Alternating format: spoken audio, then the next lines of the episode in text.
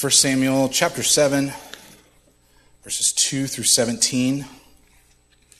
If you would follow along with me, please. This is the most important thing we're going to do together. Look at God's word together, hear from Him directly. Starting at verse 2. From the day that the ark was lodged at Kiriath Jearim, a long time passed, some 20 years, and all the house of Israel lamented after the Lord. And Samuel said to all the house of Israel, If you are returning to the Lord with all your heart, then put away the foreign gods and the Ashtaroth from among you, and direct your heart to the Lord and serve him only, and he will deliver you out of the hand of the Philistines. So the people of Israel put away the Baals and the Ashtaroth, and they served the Lord only. Then Samuel said, Gather all Israel at Mizpah, and I will pray to the Lord for you. So they gathered, gathered at Mizpah and drew water and poured it out before the Lord and fasted on that day, and said there, We have sinned against the Lord. And Samuel judged the people of Israel at Mizpah. Now, when the Philistines heard that the people of Israel had gathered at Mizpah, the lords of the Philistines went up against Israel. And when the people of Israel heard of it, they were afraid of the Philistines. And the people of Israel said to Samuel, Do not cease to cry out to the Lord our God for us, that he may save us from the hand of the Philistines. So Samuel took a nursing lamb and offered it as a whole burnt offering to the Lord. And Samuel cried out to the Lord for Israel, and the Lord answered him. As Samuel was offering up the burnt offering, the Philistines drew near to attack Israel. But the Lord thundered with a mighty sound that day against the Philistines and threw them into confusion, and they were defeated before Israel. And the men of Israel went out from Mizpah and pursued the Philistines and struck them as far as below Beth-kar. Then Samuel took a stone and set it up between Mizpah and Shen and called its name Ebenezer for he said, Till now the Lord has helped us. So the Philistines were subdued and did not again enter the territory of Israel. And the hand of the Lord was against the Philistines all the days of Samuel. The cities that the Philistines had taken from Israel were restored to Israel, from Ekron to Gath. And Israel delivered their territory from the hand of the Philistines. There was peace also between Israel and the Amorites. Samuel judged Israel all the days of his life, and he went on a circuit year by year to Bethel, to Gilgal, and Mizpah. And he judged Israel in all these places. Then he would return to Ramah, for his home was there. And there also he judged Israel. And he built there an altar to the Lord. This is the word of the Lord. Thanks be to God. Well, it's hard to title a message in this chapter anything other than returning to the Lord. Because That is what Samuel meets the lamentations of God's people with. If you are returning to the Lord. It's very important that he says if. He doesn't assume just because of their lamentations, their loud cries, and their sorrow that they're expressing together. He doesn't assume based on what their outward appearance is that they are in fact returning to the Lord. His question is, again, if you are returning to the Lord. We should recognize that in any season of spiritual famine, we are constantly being called to return wholeheartedly to the Lord.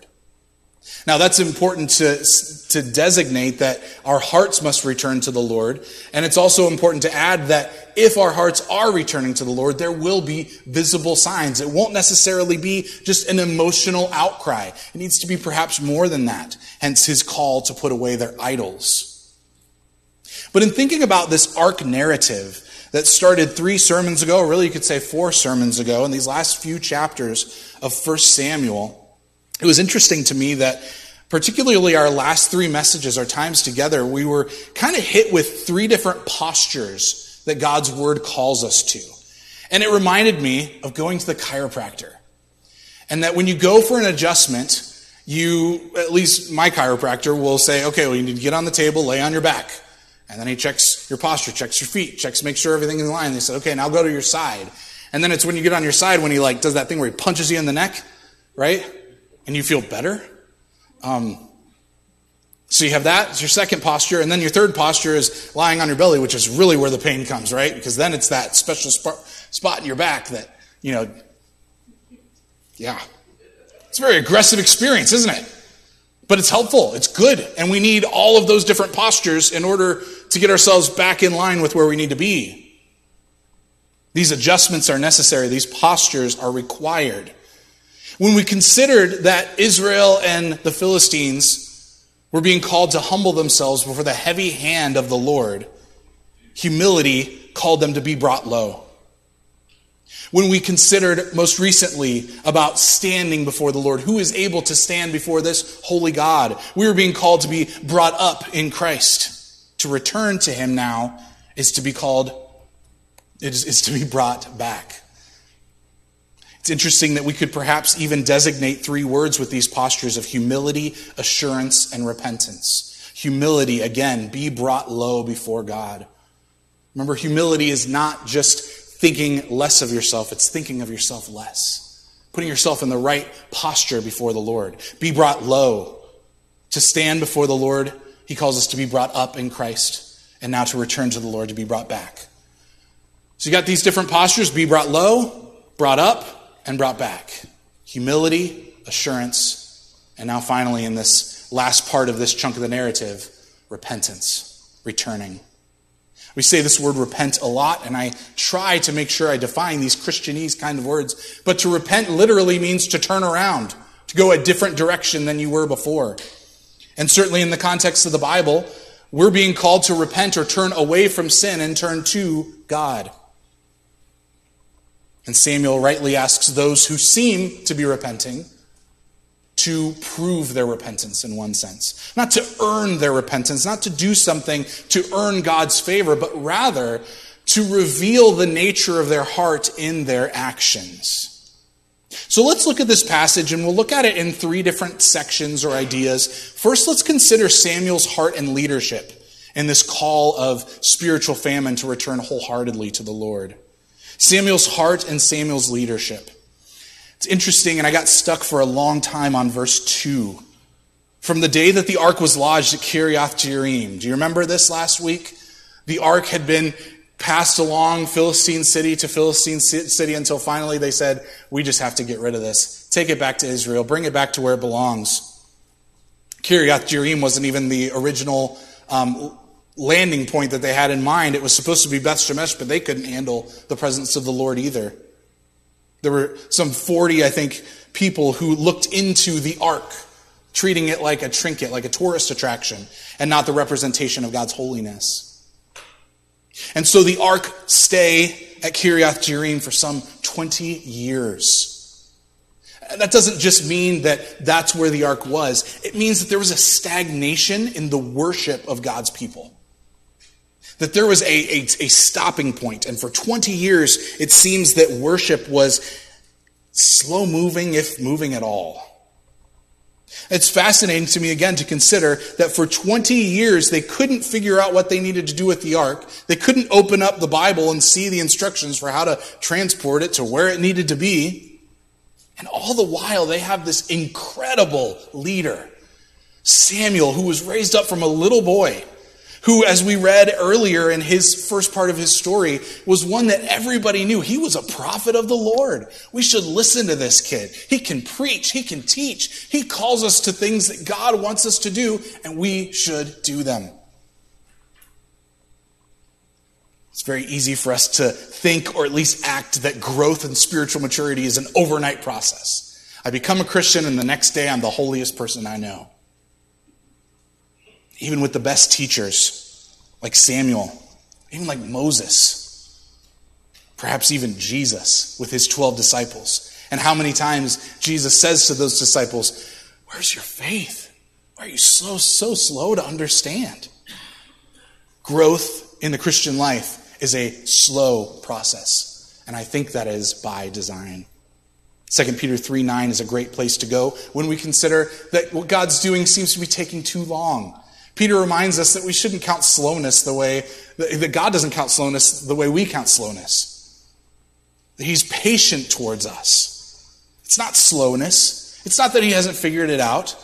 Anytime that God seems to be slow in our perception, it is in his perception an expression of patience.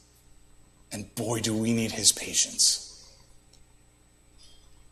Peter goes on to say that to the Lord, a day is like a thousand years, and a thousand years is like a day. It's all the same. It doesn't, time has no effect on God the way it does on us. So after these 20 years, Israel comes up to to this point where they say, wow, we are going to start lamenting. We are going to cre- create together this loud cry of sadness over the Ark of the Covenant. Not a bad thing to do necessarily, but again, not the end all be all proof that there's wholehearted returning to the Lord going on. So Samuel asks this question. If you are returning, are you really returning to the Lord? In your moments of repentance in your life where you recognize there's sin I need to deal with, it's been dealt with at the cross, I need to turn away from it how do you know if you're really returning to the Lord? Because repentance isn't just us closing our eyes to our sin. Repentance is actually less about turning from sin and more about turning to God. In the Christian life, it's so easy to think in terms of negative only. Don't do this, don't do that, don't do this, don't do that. But even think back to the beginning of the Ten Commandments. The first commandment is, I am the Lord your God. It starts with an indicative statement. I'm telling you something that you need to know, and let that be the basis for all of your morality afterwards.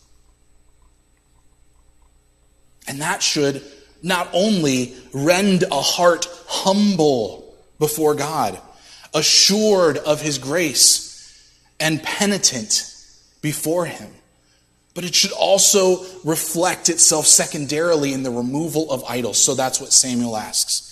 If this is true, put away the idols, put away the Ashtaroth, put away the Baals, put away all your other means of finding fulfillment, satisfaction, or your needs, and find all those things in God alone. Israel's heart and action at Mizpah then. And perhaps there's something in here for us as we consider what to do in seasons of spiritual famine. But in verse 6, there's a very interesting practice that's not prescribed in the law at all as part of worship. But it's not a bad thing. If you look down to verse 6, you see that the people gathered at Mizpah and they drew water and they poured it out before the Lord and fasted on, the day, on that day. What in the world is this pouring out water? What, what could that mean? I think that the writer gives us a really good hint because it's right next to this phrase that they were fasting as well the idea of pouring out water then seems most likely to have been an expression that our hope is not in natural, regular resources of this life. Whenever we fast, what we're doing is saying no to a good thing so that we can fix our heart and mind even more on God. Even more on recognizing that, yeah, water's good, food is good. I mean, those are like what we do with fasting, right? But you can fast from any good thing if you really think about it right?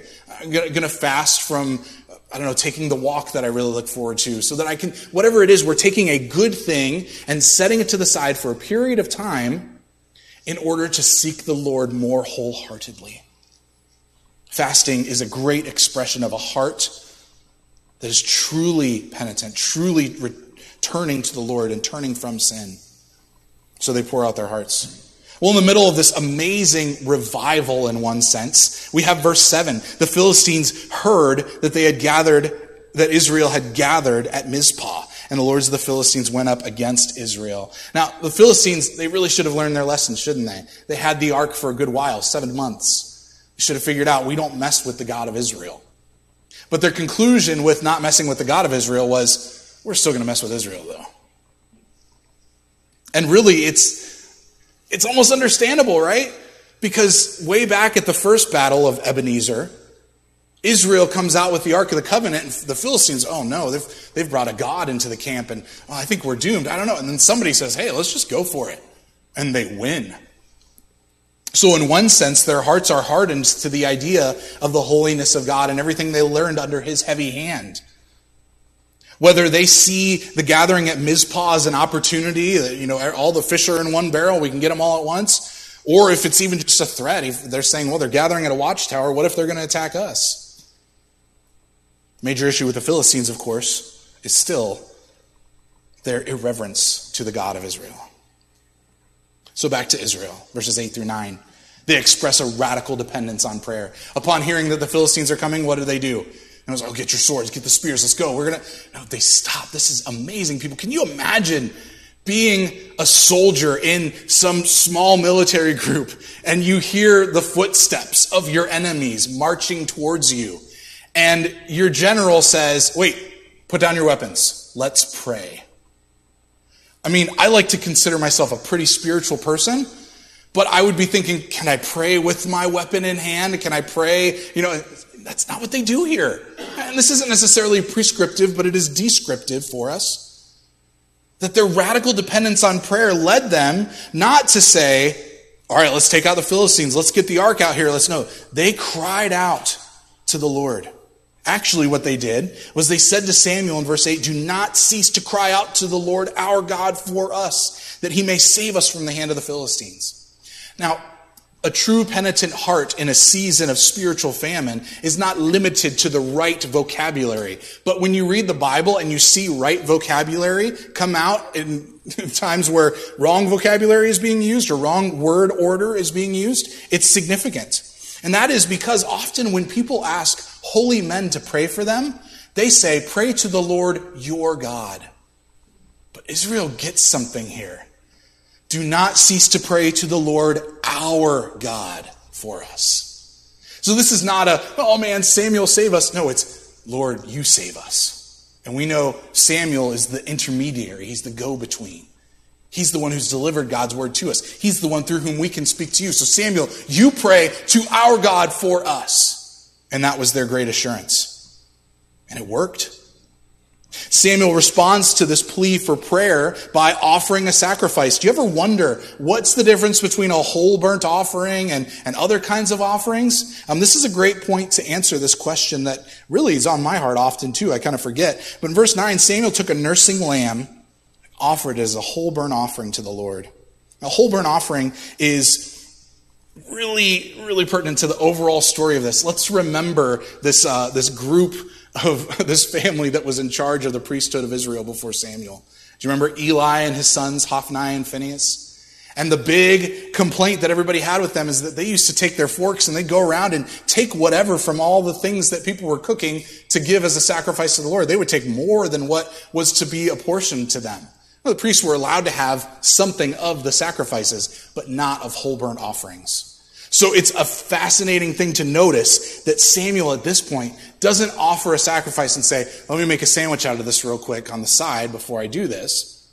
But rather, he offers a whole burnt offering. And this whole burnt offering, this isn't like, hey, go try to find a sheep that we don't really want anymore, maybe a sickly looking one or, or one that looks kind of skinny. No, this was a young, a nursing lamb with all the potential to grow up and become a great lamb for a great feast someday, they're offering that lamb as a sacrifice. So we have radical dependence on prayer. We have a perfect whole sacrifice. And then we have the Lord's response. Verses 10 through 11, the Lord thunders at the Philistines. He throws them into confusion. And what's so cool here is that it says the Lord, the Philistines were defeated before Israel. And again, if you remember back to their first battle, when they started losing, they come back, Israel regroups, and they go to their elders and they say, Why has the Lord defeated us before the Philistines today? Now things are different. It's not Israel saying, Boy, we're something special now. Here we go. We're defeating the Philistines. God is defeating the Philistines before the Israelites now. The tables have turned, and it is still the Lord who is sovereign over all, in control. So the people pursue the Philistines. And at least for a season, the Philistines become no problem to them whatsoever. It would be very easy at this point to say, what are we going to do next? Maybe we take out the Amorites. Maybe we go and build a great castle. Or maybe we go and do something wonderful to show how great we are. Samuel's reaction in verse 12 is to take a stone and set it up between Mizpah and Shen and call its name Ebenezer. And we talked about Ebenezer already, right? A stone of remembrance. Till now, the Lord has helped us. But it's fascinating, too, that this, this name, Ebenezer, is the site of the first battle as well, where they lost. And so there's a remembrance in here of the Lord's help, and most specifically, that the Lord takes something that would be associated with defeat and now associates it with his victory. What does this mean for us in seasons of spiritual famine? as we consider what it means to return wholeheartedly to the Lord when, when sin is weighing on us, when we've, we've got so many distractions around us that, that we just can't seem to come back to a humble posture before the Lord, to stand in Christ, and we need to be brought back to Him. I think it's important for us to perhaps sum up this story and understand that the life of God's people is marked by returning again and again to trusting in the help, trusting in the power of the Lord. And I say that because we, I think it's easy for us to take returning to the Lord and repentance as a sometimes thing. But I think if you read the Old Testament, it's not going to take long before you realize repentance, returning to the Lord, is a common necessity for God's people for their spiritual health. And this done in the context of not just individuals, but of the church at the time, as it were, the people of God, the nation of Israel, having national repentance together. Now, it's kind of funny. We look at this and we go, boy, we could sure use national repentance today, couldn't we?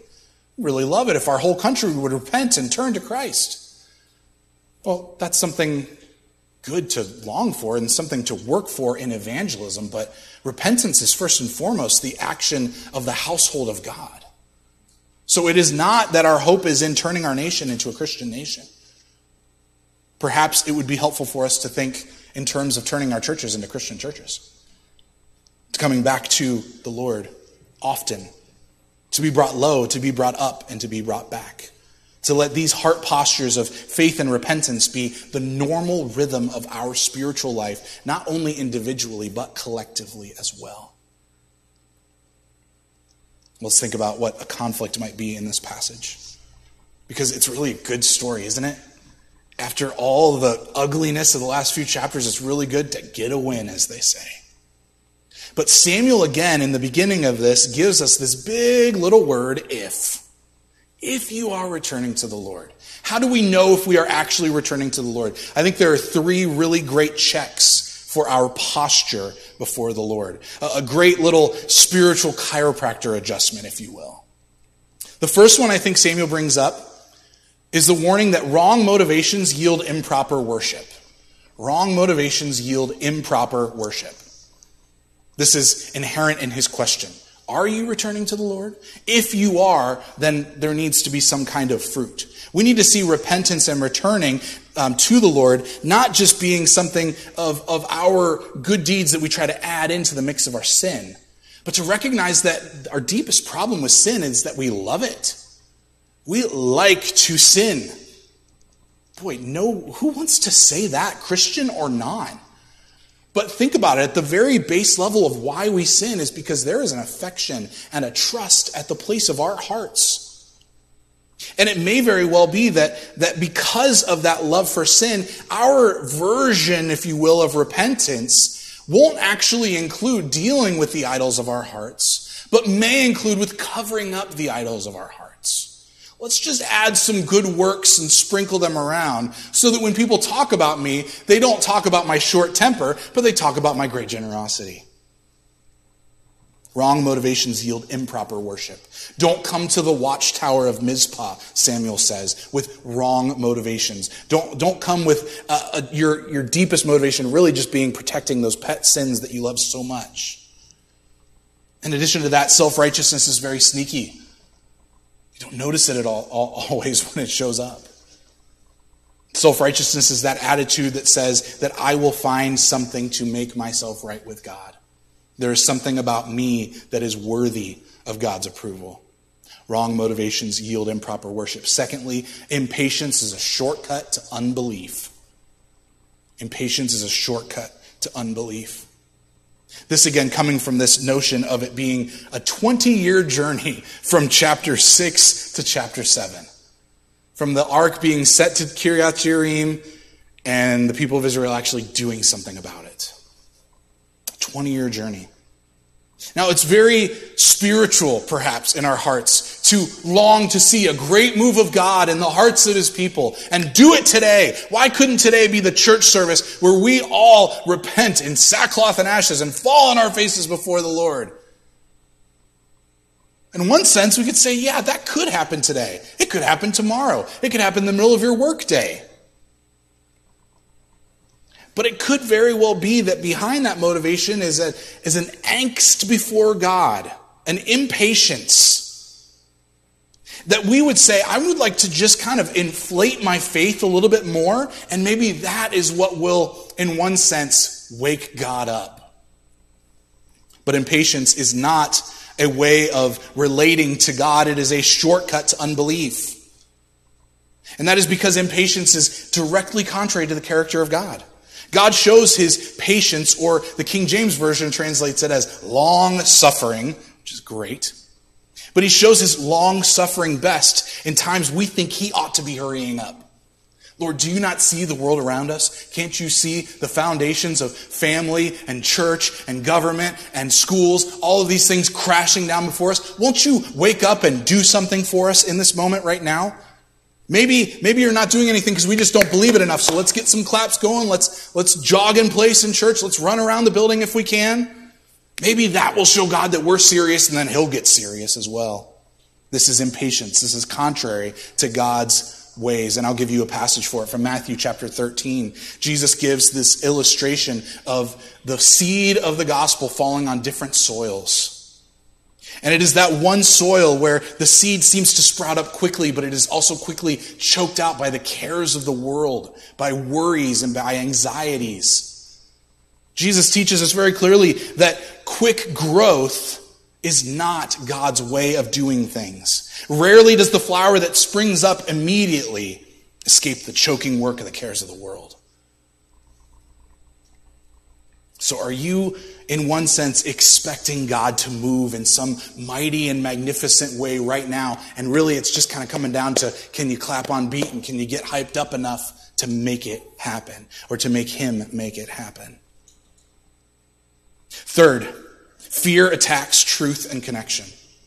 It's interesting here in this great moment while the Philistines are on their way, the people of Israel become afraid they were afraid of the Philistines. And they had the right response to their fear, didn't they? Go to prayer. Go to the Lord. First John, one of my favorite verses for my little kids, is perfect love casts out all fear. So what should we do when we're afraid? Go to the one who loves us perfectly.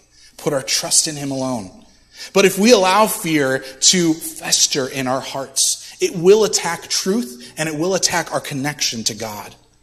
It'll attack our connection with God and it will also connect our, it will attack our connection with each other as well. So we need to be alert to what fear can do, to what, what we kind of let turn into anxiety and let consume our thoughts because we're incredibly worried about how things are going to end up. Hebrews 3:12, kind of summary to this conflict. says, "Take care, brothers, lest there be in any of you an evil, unbelieving heart." And then he says that that evil, unbelieving heart can lead you to fall away from the living God. Not to be brought low before him, not to be brought up to him or brought back, but rather to fall away. That, you could say, well, okay, let's do a theology check real quick. Can Christians lose their salvation? Uh, elders at the church here, myself included, we believe that you can't lose your salvation. If you are truly in Christ, there is nothing that can be done to undo that wonderful work. And if you would like to have more of a conversation on that, I would love to talk to you about that more. But for now, suffice it to say, we believe God's word tells us that if we are in Christ, there is nothing in all of creation that can separate us from him. And yet we have Hebrews 3:12.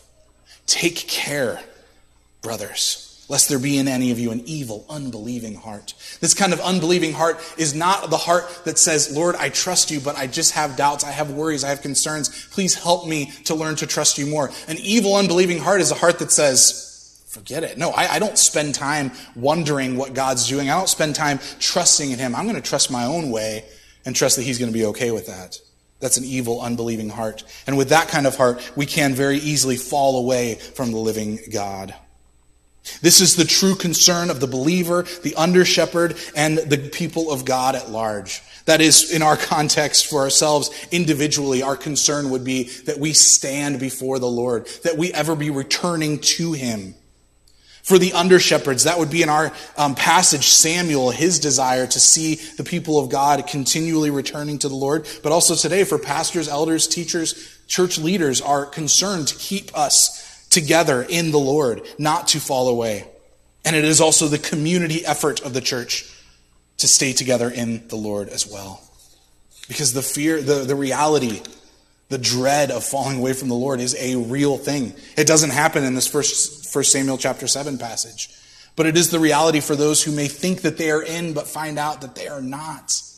That there's a separation between them and God, even though they've gone through all the rituals, even though they've, they've been able to cover up their idols very well with good deeds, with church attendance, with baptism, whatever it might be.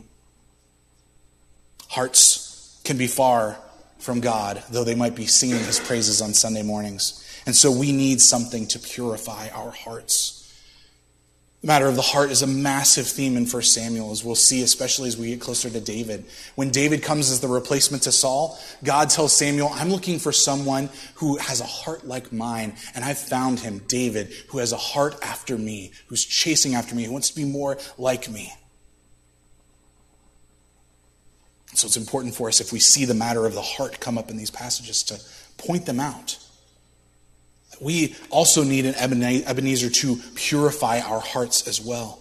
Samuel's response again to the victory after all this was to build a memorial, to turn Ebenezer from a memory of deceit, defeat to victory.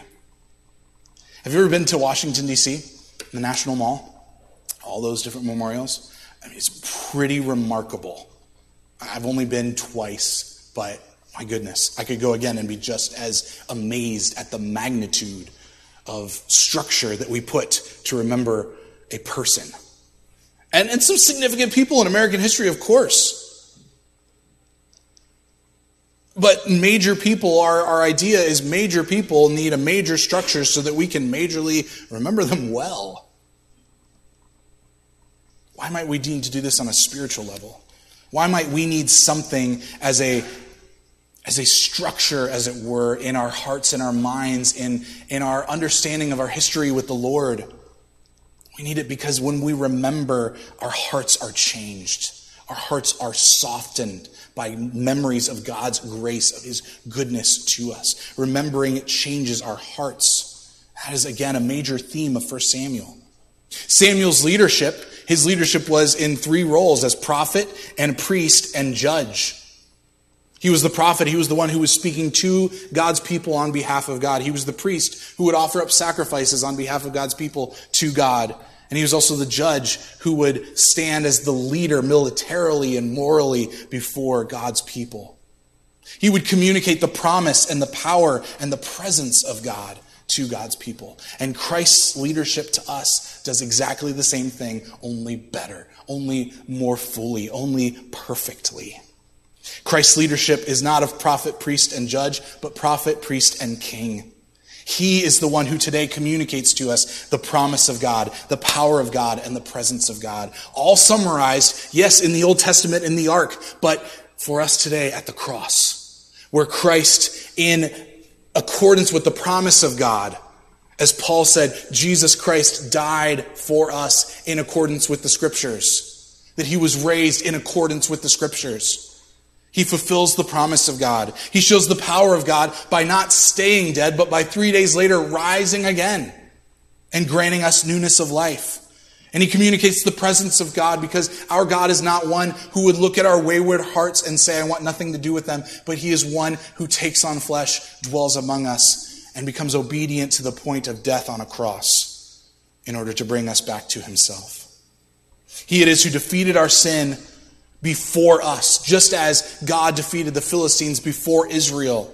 Your sin is not far from us. Again, we love it. We keep it close to our hearts. And so the effect of the cross is not something that simply happened 2,000 years ago, but it is something that happens daily as we deal with the idols of our hearts, as we deal with the sin, as we deal with our uh, mixed motives and our fear and whatever else weighs us away from God. It is the work of the cross that draws us to himself, that brings us low, that brings us up, and brings us near to him. 2 Timothy 2 8 says, Remember Jesus Christ, risen from the dead, the offspring of David, as preached in my gospel. Paul says this to a young preacher in his moment of, towards the end of his life as he's in prison, and he wants to say something really significant to Timothy, and he makes sure to include this Remember Jesus Christ. And we would say from this passage, Jesus Christ, our true Ebenezer, We said earlier that Ebenezer means a stone of help, but it could also be translated that the helper is a stone. Our helper is a rock, a mighty God who is able not only to deal with physical and temporal needs, but the eternal cost of our souls met perfectly at the cross. So we'll sing after our time in God's Word, our last song today of God being our help in time in ages past. Where we'll say, under the shadow of your throne, your saints have dwelt secure. Sufficient is your arm alone, and our defense is sure. So remember your salvation, church. If nothing else from behind the pulpit, my desire is to call you to remember your salvation, even if annoyingly so. Remember Jesus Christ. It's really interesting thinking about the, the time frame that we set ourselves in. I should be I should be at this level of spirituality by now. Why isn't that God isn't working? And well, maybe it's me. Well, I'm doing everything I can. Why isn't he? There's all those kinds of things. And I thought about um, this past week how you might be driving down the highway, and I don't know. I'm a pretty calm highway driver, so maybe this doesn't apply to you. I don't know. I like to just kind of cruise in that right lane quite a bit. But it bothers me when you hear, you know, from far, and probably because I have little kids in the van, but you hear this like short buzzing, and it turns into, and this motorcycle just appears out of nowhere, weaves between the cars, and, and just seems to be getting where you want to be so much faster than you. And here you are steering this dad van, just chugging along, steady on the way. And this may not be a very exciting illustration for you, church, but we're not the motorcyclists. We're the dad van. And we're packed front row to back row, all of us together on this journey. God's desire, yes, He's going to grow you individually at different paces and all those things, but we're here collectively to grow together and to do so out of our remembrance of our salvation. Our job is to remember Jesus Christ. So, how do we do that? I think we can put this down to three things to end this morning and how we might raise our Ebenezer in the way Samuel did, but in a spiritual sense, of course. First, let's remember our salvation with the right posture. Remember, be brought low, brought up, and brought near. Preach the gospel to yourself daily.